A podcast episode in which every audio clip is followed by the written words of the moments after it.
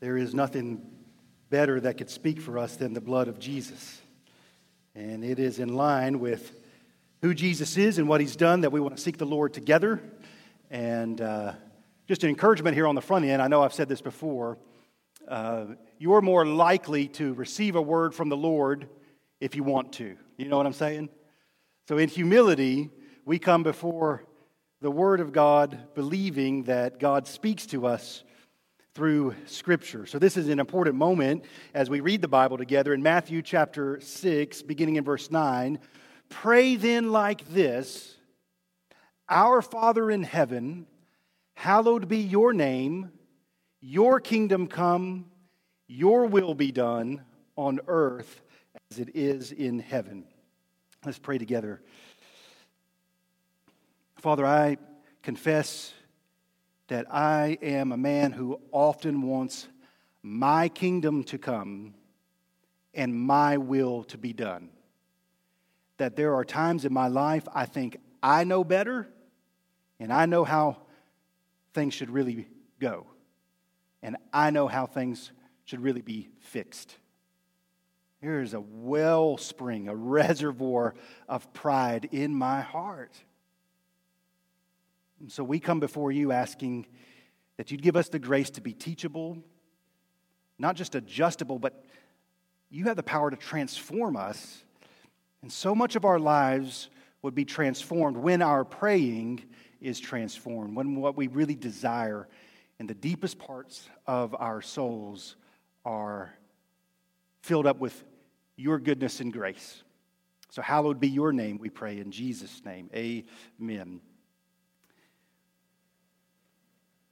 Well, of all the things that you could learn to do in life, learning to pray is, uh, is the best. And if you were going to have anybody teach you how to pray, there's no one better suited to do that than Jesus. He is our mediator. Uh, Adrian Rogers used to tell a story to illustrate prayer that I've always found helpful.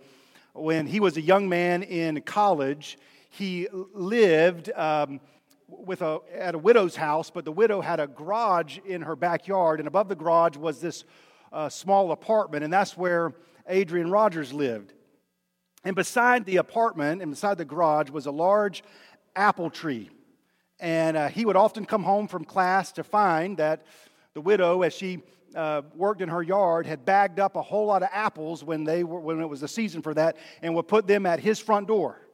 He would walk in, single guy, and uh, said there were more apples than he knew what to do with. I mean, bags and bags of apples. The apple tree was very fruitful. And one day he was sitting at his desk and looked outside the window, and the little boy who lived next door was sneaking over the fence into the backyard. And on the ground were, yes, apples, but they were rotten withering. And, and the boy was picking over the apples, trying to find a decent one. And so Adrian Rogers went to the window and started knocking, trying to get the boy's attention because he's got bagfuls of apples, more than he can ever eat on his own, and more than willing to share with the little boy. But the more he knocked, the more nervous the boy got, and he began to look around, thinking that he'd been caught. And so he hurried over the fence and ran away holding a rotten apple. And the point of the illustration is that God wants to give us good gifts, friends. He does. And He has an abundance. If, if we'd stop scrounging around in the fallen world, looking for something to satisfy, something to, to satisfy our appetites, and look up to the Father in heaven he has an abundance to give us.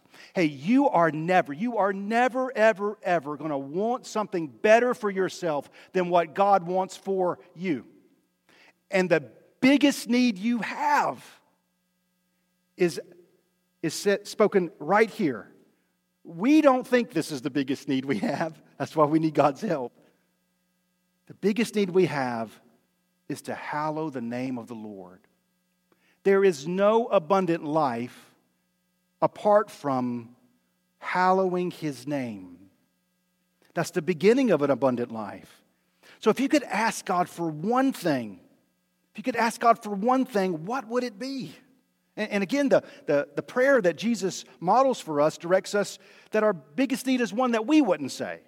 We, we would come up with something else other than hallowing God's name.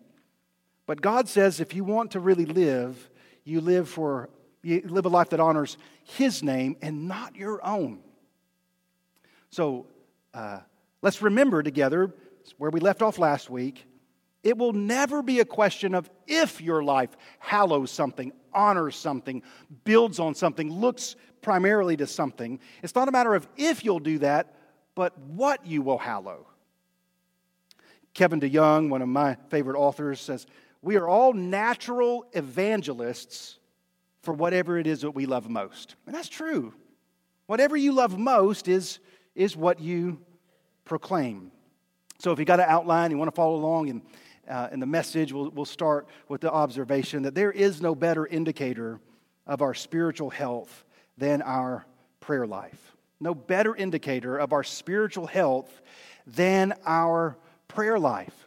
You know, if we were going to talk about your physical health this morning, there's a few things that we would immediately look to. I mean, this was the past week, was my annual checkup, went to the doctor, and there's certain things they always do. Why? Because there's certain things that indicate your physical health. Well, when it comes to your spiritual health, there's no better indicator of your spiritual health than, than your prayer life. So just ask, how was your prayer life this past week? Remember, not in the legalistic sense of praying in front of other people in order to be seen by them, and also not, you, not only do you not pray to impress others, you don't really pray to impress God. He's God. So can we just say for a moment, He's not really all that impressed with us. You don't have to impress Him. That's what He teaches in Matthew 6, verses 7 through 9. Now, we want to move this morning to talking about verse 10 Your kingdom come, your will be done on earth as it is in heaven. So, as we study the Bible, we're here in Matthew chapter 6, and it's helpful to know that there have been five chapters of this book that have come already. So, so when Jesus says something, we always want to tie it to the context. So, if you'll turn with me back a couple of chapters to Matthew chapter 4, let's see something together uh, that maybe clarifies this prayer request. Matthew chapter 4 is the temptation of Jesus. You ready for some good news? He was tempted in every way we are, but without sin. Praise the Lord. Uh, you can only pay for somebody else's sin debt if you yourself are sinless. A bankrupt person can't pay off somebody's financial debt. Amen? And so he withstands every temptation. But I want you to pay attention to one in particular Matthew chapter 4, beginning in verse 8. Again, the devil took him, that's Jesus, to a very high mountain and showed him all the kingdoms of the world and their glory. And he said to him, All these I will give you if. You always got to pay attention to the price tag, right? If you will fall down and worship me. Hey, there are kingdoms of the world. There are. Just a couple of observations from this, from this passage. They are spiritual in nature. That means they appeal to you. Apart from the grace of God, the kingdoms of the world is what we'll desire. You'll think the good life is if I can just have this or build this kingdom, right? And they have a measure of glory. That's what makes them desirable. I mean, when we see, you know, if you're a sports fan, you see this all the time. Saw the team running off after the big upset yesterday, right? What was that about? It's about glory. We did it. Look at us. And those are worship services. You know that, right? Thousands of people turn out, sing the song, vested interest, cheer, root. It's about glory. There are kingdoms in the world, they're spiritual in nature, they have a measure of glory, they're objects of worship. So, so we don't want to detach worship from only having a religious connotation. Everybody's a worshiper, everybody is. You want to know what your worship is? Uh, as we've often said, you just do three things what gets your attention, what gets your affection, what gets your allegiance. Whatever's on top of those lists, that's what you worship. That's what you give you to. And let's hear what Jesus says. Verse 10 Then Jesus said to him, Be gone, Satan. Did you love that? Get out of here. For it is written, You shall worship the Lord your God, and him only shall you serve. So, whatever you worship, friends, that's what you serve. They'll always go together. So, what have you served this week? What kingdom have you served this week? For the most part, left to ourselves, we, we, we build the kingdom of self. And that's what you spend time serving. And that makes you, quite frankly, pretty miserable. So, so let's, let's think about it this way this morning. If you were given the power to fix the world, what would you do? Where would you start? If you were put in charge, what would be your plan to fix things? Now, you don't have to raise your hand. How many of you think you'd be pretty good at that? You just put me in charge, I'll handle it, I can fix everything around here, right? We, now, we all agree that things need fixing, right? Or as we like to say, fixing. No, that's about to do something, right? That's, I used that word wrong. Where would you start? Now, we all agree things are broken. The Bible teaches us what's broken is happened at the fall when, when human beings who were created by God sought to replace God as God. But let's, let's think about this. What, how, how would you fix it? So, next on your sermon outline is this point. When Jesus preached the Sermon on the Mount, there were four primary groups competing for allegiance among the crowds. So, again, if we're just going through the trajectory of the, Matthew's gospel, Jesus is tempted. He, he uh, withstands every temptation. Uh, and then he begins to call the disciples. He tells them to repent and follow me. Remember last week? We got to get those two things in order. You can't follow him without repenting, meaning you turn around, you trust Jesus, and then you start to follow him. And now, uh, chapter 5, verse 1 Seeing the crowds, he went up on the mountain, and when he sat down, his disciples came to him. So when we get to the Sermon on the Mount, you see there's crowds, disciples are distinct from the crowds. Did you see that? That they kind of left the crowds behind and they went to Jesus, and Jesus is teaching them. The Sermon on the Mount is addressed to those who've left the crowds in order to submit to his lordship. Now, let's say a couple things about the crowds. Did you notice, by the way, it's not a coincidence that Jesus also went up on a mountain. Remember, the devil took him on a mountain, and now Jesus is sitting on a mountain. Just to show you that this is about authority. Who do you trust? What do you believe? What kingdom are you uh, a part of? So, if you had a time machine and you went back to this time and place and were uh, observing the crowds that were there, there were four primary groups who wanted the crowds to have allegiance for them. The first is the Pharisees. You've probably heard of them. Part of, if we can say it, the tension of the Sermon on the Mount is this. It's right at the beginning of Jesus' public ministry, right? And so the crowds have turned out to see who this new force on the scene is aligned with. What banner will he wave? What message will he proclaim? Which of the uh, groups that they're familiar with will he sort of be a champion for, right? That's what's going on here. And uh, we'll see whose side Jesus is on. Momentum's building. He starts speaking. Who does he support? Well, the Pharisees. If you gave them the power to fix things, their slogan would be We need to go back. We need to go back to the way things used to be. The Pharisees, a couple things that helpful to know about them, they know Scripture well. Quote Scripture. Know their fighter verses. They don't have fighter verses, they have fighter books. The book of Psalms memorized. Large portions of the law memorized at a time and place when the average person can't read. They're dependent on uh, the educated person to tell them what God's law says. That's who the Pharisees were. For the most part, they were the teachers in the synagogues. But, but the Pharisees had become a group of moralists who made rigid demands of people while lacking any measure of compassion and grace. The, the Pharisees can quote scripture, but the fastest thing they do is point out the shortcomings of others while offering them very little help. They wanted the Jewish people to go back to the way things used to be. They tended to glamorize the past and exaggerate their own righteousness. And friends, you're never, you're never more in danger of being a Pharisee than when you maximize the sinfulness of others and minimize your own shortcomings or justify your sin. Hey, they weaponize the law of God. The, God's law is, is an awesome blessing. But the primary purpose of God's law is to reveal to me that I need some serious help. The law's primary purpose is to reveal to me I need fixing. Uh, we used the illustration before, but uh, so, suppose uh, we drove to the beach. Anybody want to go to the beach today? Huh?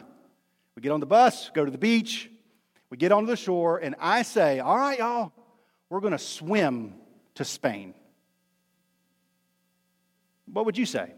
You would say, That's what? Go on and say it. That's crazy. Okay. That's impossible. Do you know what the Pharisee said? Freestyle, backstroke, butterfly, which one? And then they would start swimming and they say, Look at me, look how far. Now, it's true, somebody can go furthest, but it's just a matter of time until it's demonstrated that it's impossible. That's what the law is. You shall have no other gods before him. Boom, we're done. We're done. Because I worship me. Don't steal, don't kill, don't commit adultery, keep the Sabbath. I mean, the law reveals that I'm out of sync with God. But man, there's something in us. I think about the other day. I mean, we, we, oldest child is a high school senior, so we're right in the midst of applying for college. And when you apply for college, you write the essays and you're just trying to build your resume, right? Here's what I am. Here's why you should let me in to your school. And here's how great I am, right? That's kind of how the system goes. First words out of the mouth of Jesus in the Sermon on the Mount Blessed are the poor in spirit. That means those applying for the kingdom of God you get your application, and you know what you say? I got nothing. And you know what God says? Come on in. The Pharisee said, I was awarded Psalmist Memorizer of the Year in 84. I don't know. You know what I'm saying? Like, look how great I am. Well, blessed are the poor in spirit. Theirs is the kingdom. And you know this, most likely. Who is it in the Gospels that in his interactions, Jesus has the most consistent conflicts with? It's the Pharisees. And they said we need to go back. They become his harshest critics and his most vocal opponents. They want to go back at a time when Jesus says, I am here right now. Repent, for the kingdom of heaven is at hand. Well, the Pharisees were one of the four groups competing for allegiance. The second is the Sadducees, and they, they were, they were uh, rivals of the Pharisees. They did not say, we need to go back. They said, we need to go forward. Now, the Sadducees held to some of the scriptures, right? They'd get what we'd call the Old Testament out, and they'd kind of go through there and say, we would like some of this, and maybe even we like most of this, but some of this stuff, particularly when it comes to the resurrection, uh, we need to leave some of this behind. That they want to take some of the old ways of doing things. And in that time and place, you got the Greek influence, the Greek language. You got the Romans who were in charge. They, they kind of wanted to take a little bit of the past and a little bit of the new and sort of merge them together. That we need to make progress. We need to go forward. The Sadducees, they tended to be better educated, to occupy prominent places in the government, and to look down on the backward Pharisees and say that the way to really fix things is to move forward. People need to be less tied to the old ways and more open to the new ideas. Some of those old ways, they would say they're stuffy, they're too restrictive, they're holding us back from progress. Those belong to a previous generation, not the exciting right now. And so some of them are standing there saying, This guy, man, he's not from the most glamorous place. I mean, Nazareth, that's not really a happening place, but people have said he's a powerful teacher. Let's listen to what he has to say. And he says, Matthew 5, verse 17, Do not think I have come to abolish the law or the prophets. I've not come to abolish them, but to fulfill them. For truly I say to you, until heaven and earth pass away, not an iota, not a dot will pass from the law until it is all accomplished. And you can just about hear the Sadducees say, oh, maybe he's not lining up with us. Well, the next group is the group called the Essenes. You don't hear a whole lot about them in the Gospels because they weren't ever around, right? They're, they're saying the way to fix things, actually, they can't be fixed. We're going to go away. They were the original off the gridders, right? They're going to live off the grid. We, their conclusion was the whole society is corrupt and there's no way to fix it. They look around, whether it's the Roman government, the religious leaders, be they the Pharisees or the Sadducees, and said the whole thing's corrupt they don't trust anybody to change, so they withdrew. You've heard of the Dead Sea Scrolls, for example. You know, like 1947, little boy is out working for his family and tosses a rock in a cave. Something cracks in there that sounds interesting, so he goes in and makes the great archaeological discoveries of uh, the 20th century. All these clay pots full of scripture. You know who wrote them? The Essenes did. Why did he find them in a cave? Because they'd gone to live where nobody lives, right? We're done. Some of you might say, hey, sign me up. I'm just going to go live out in a cabin in the middle of nowhere, and I'm going to be done with everybody and everything, right?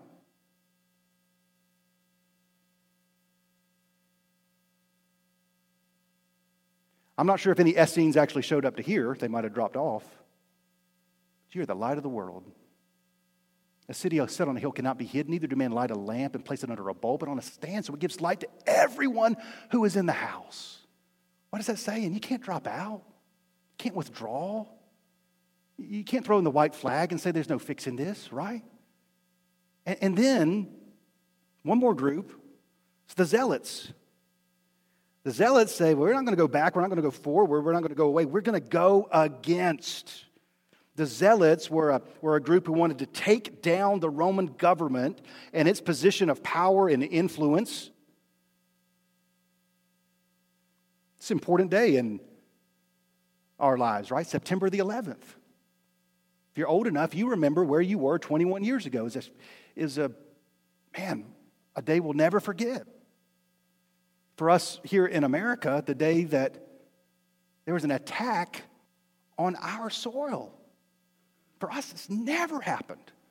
Well, for the zealots living in Judah, they'd never had a day where they were in charge of their own soil. It's always somebody else. And you go through the Old Testament history, it's either Egypt, the Ptolemies, the Seleucids, the, the, the, the, Romans, the, the Greeks, the Babylonians, the Assyrians. It's always somebody else. So we're going to take matters into our own hands. They had never known a time when someone else didn't rule over their land, except for a little brief period under the Maccabees when they had self rule. But that had by this time been generations ago. Now, they don't have enough strength to overcome the Roman armies with their legions and technology, so they resorted to assassination, more covert operations. Uh, they want to tear the whole thing down. The way to fix things around here is to strike down our enemy. And if your concept of a Messiah is kind of in line with someone like Alexander the Great, who had lived in the intertestamental period between the Old Testament's conclusion and the New Testament's beginning. If that's your idea of, some, of a great ruler, and then somebody comes along and starts doing some things like, do you remember we, we, we read in the Gospel of John not long ago? You know, the number one issue for a large standing army in that time and place was? Well, it's one thing to raise up a whole lot of people, but then how are you going to feed them? What's Jesus demonstrate on, a, on one occasion? Give me a few loaves and a few fish, and we'll keep them fed.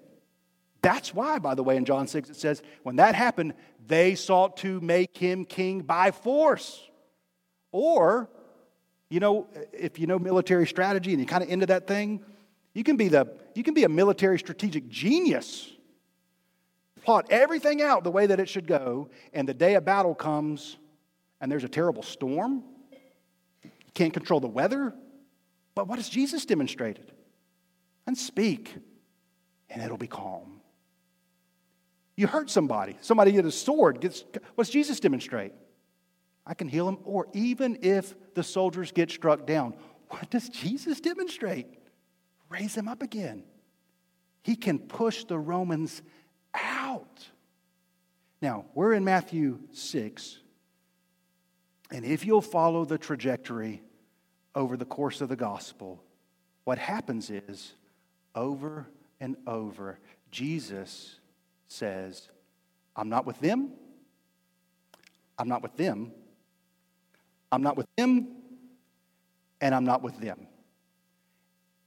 And what ends up happening is all of these people who were competing with one another actually begin to collaborate with one another. The Pharisees and the Sadducees, who wouldn't even sit down at the table, they conspire together with who? The Roman government. And what they all agreed was we might not see eye to eye on much, but we know that man has got to go. Why? Because he didn't come to build a kingdom of the world, it's a different kingdom altogether. And by the way, didn't read this verse, but just so we're clear on it, how do you think this sounds to a zealot? You've heard Matthew 5:38 it said, An eye for an eye and a tooth for a tooth. But I say to you, do not resist the one who is evil. But if anyone slaps you on the right cheek, turn to him the other also. And if he would sue you to take your tunic, let him have your cloak as well. And if anyone forces you to go one mile, go with him two miles.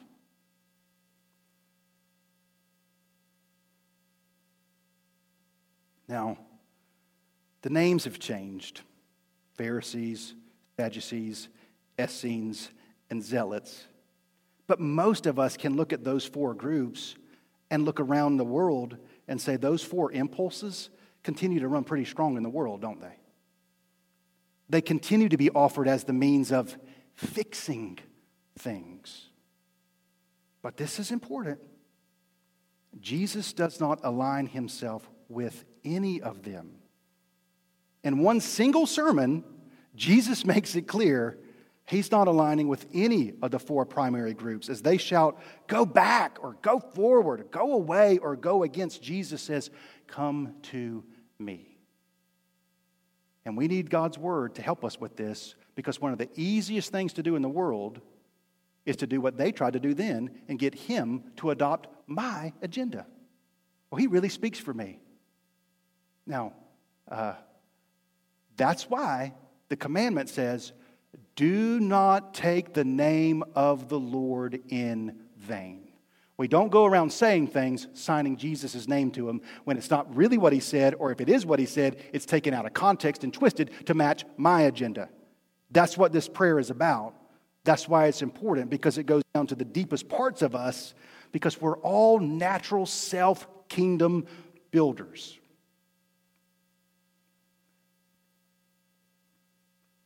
On your outline, they, speaking of the four groups, all sought to build kingdoms that are worldly, temporary, and see others as enemies more than as neighbors. You see that? In, in, in, those four ways of fixing things, another group of people has to be destroyed. For the Pharisees to get their way, the Sadducees got to go. For the, for the Zealots to get their way, the Pharisees got to go, and it just becomes, well, chaos. The more things change, the more they stay the same.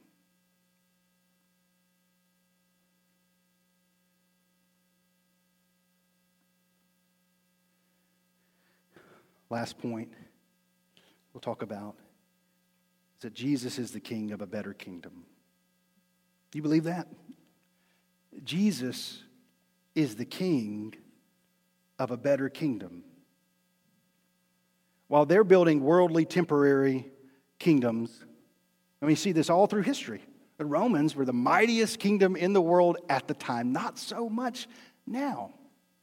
That's a good word for us. Whatever the mightiest kingdom in the world is right now, if the Lord tarries, it won't be centuries from now. Now, we've been in Matthew 4 together. Let's turn back again.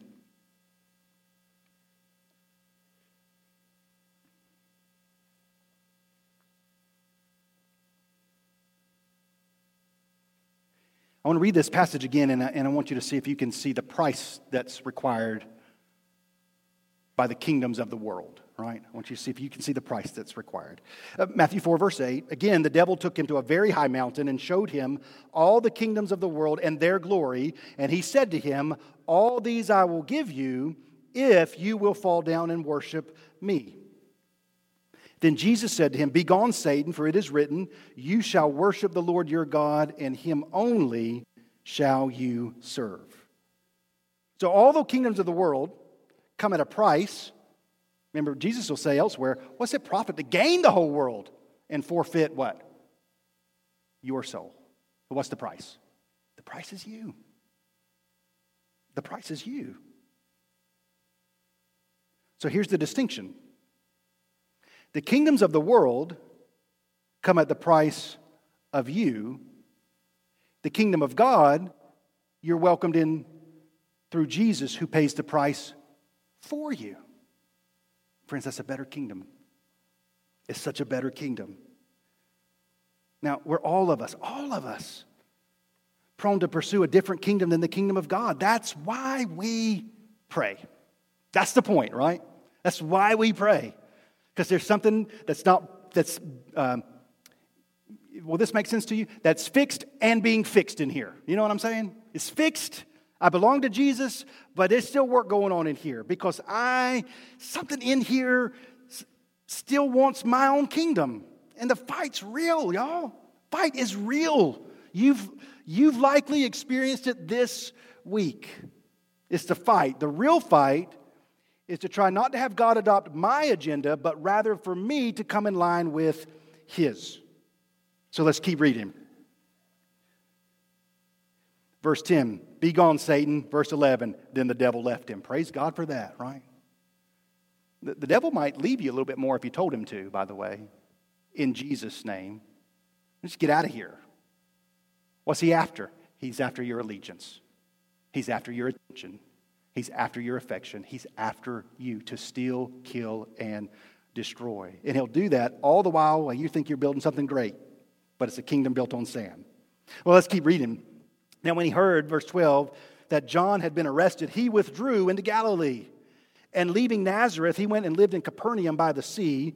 We're going to learn how the kingdom of God comes, by the way, in the territory of Zebulun and Naphtali so that what was spoken by the prophet Isaiah might be fulfilled. The land of ne- uh, Zebulun and the land of Naphtali, the way of the sea beyond the Jordan, Galilee of the Gentiles, the people dwelling in darkness have seen a great light. And those dwelling in the region and the shadow of death, on them light has dawned. From that time, Jesus began to preach, saying, Repent, for the kingdom of heaven is at hand. Well, in conclusion, maybe we understand repentance this way Repentance is when you renounce allegiance to a fading kingdom, bow the knee to King Jesus, trust him, and seek now to worship and serve him only. Have you done that? Because, friends, that is not the same as saying, here's how I think things should be fixed, and now I'm going to co sign Jesus' name to it. The only way for things to be fixed is for you to be fixed. And the only way for you to be fixed is for the author of life, the Lord Jesus Christ, to go to the cross, pay your debt, the Holy Spirit now come to reside in you and begin the work of fixing you. First thing that's fixed is I no longer hallow my name, I hallow his name. And the result of that is I'm no longer building my kingdom, I'm seeking to build his kingdom. I want to conclude on some good news. That kingdom's going to last. It is. The old question for theologians is Is the kingdom of God now or in the future? Already or not yet? And most of the theologians I trust, and I think the scripture more importantly would back this up, is the answer is yes. Yeah, the kingdom of God. He said it. It's at hand. Jesus has invaded the kingdoms of the world. He tried to, the devil tried to buy him off. I'll give them to you if you just bow down and worship me. I said, No, I'm going to the old rugged cross and I am going to buy back my people. I'm going to invite you to stand. We're going to pray together, have a time of response, and then I just want to say on the front end, if you've just prepared after we respond, I do have a few things for our church family that I want to share about that are coming up. So just, just know that. And, but right here in this moment, with your head bowed with me, uh, as we study and think about the scripture, we always want to give God room to do some fixing in our lives. So, response number one I am not asking you if you've come to church a lot in your life. I'm not asking you if got a lot of verses memorized. I'm asking you if you've ever bowed the knee to Jesus Christ, the King. He is the only king you will serve who does you well. The only one. You can't even serve yourself and do well. He's the only one. His kingdom is going to last forever and ever. If you ever repented to follow him and enter his kingdom, you know what you bring with you? Blessed are the poor in spirit. Theirs is the kingdom. All we bring into the kingdom is the need to be saved. He brings the saving. Man, if you've never entered the kingdom of God through faith in the Lord Jesus Christ, it'll be my joy. I'm going to plant my feet here at the front as we sing. I'd love to speak to you, pray with you. Maybe set up a time we could talk more in the future. It'd be my joy to do that. And then, second, if you belong in the kingdom of God, hey, there's some kingdoms of the world that are calling to you.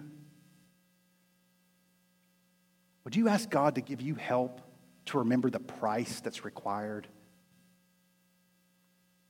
You never take a step towards the kingdoms of the world without forfeiting something that's good and better. So, Father, we pray right now in Jesus' name that the Holy Spirit would bring conviction, bring correction, bring encouragement, exhortation, help.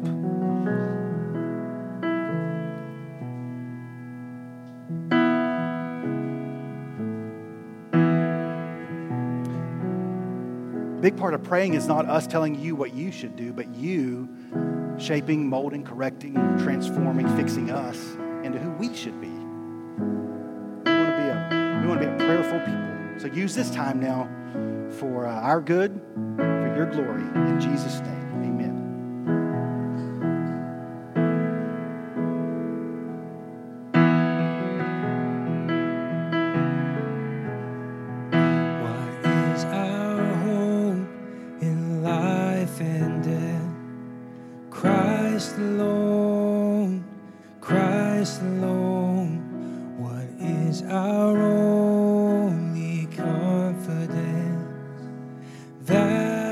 our souls to Him belong, who holds our days within His hand. What comes apart from His command, and what will keep us to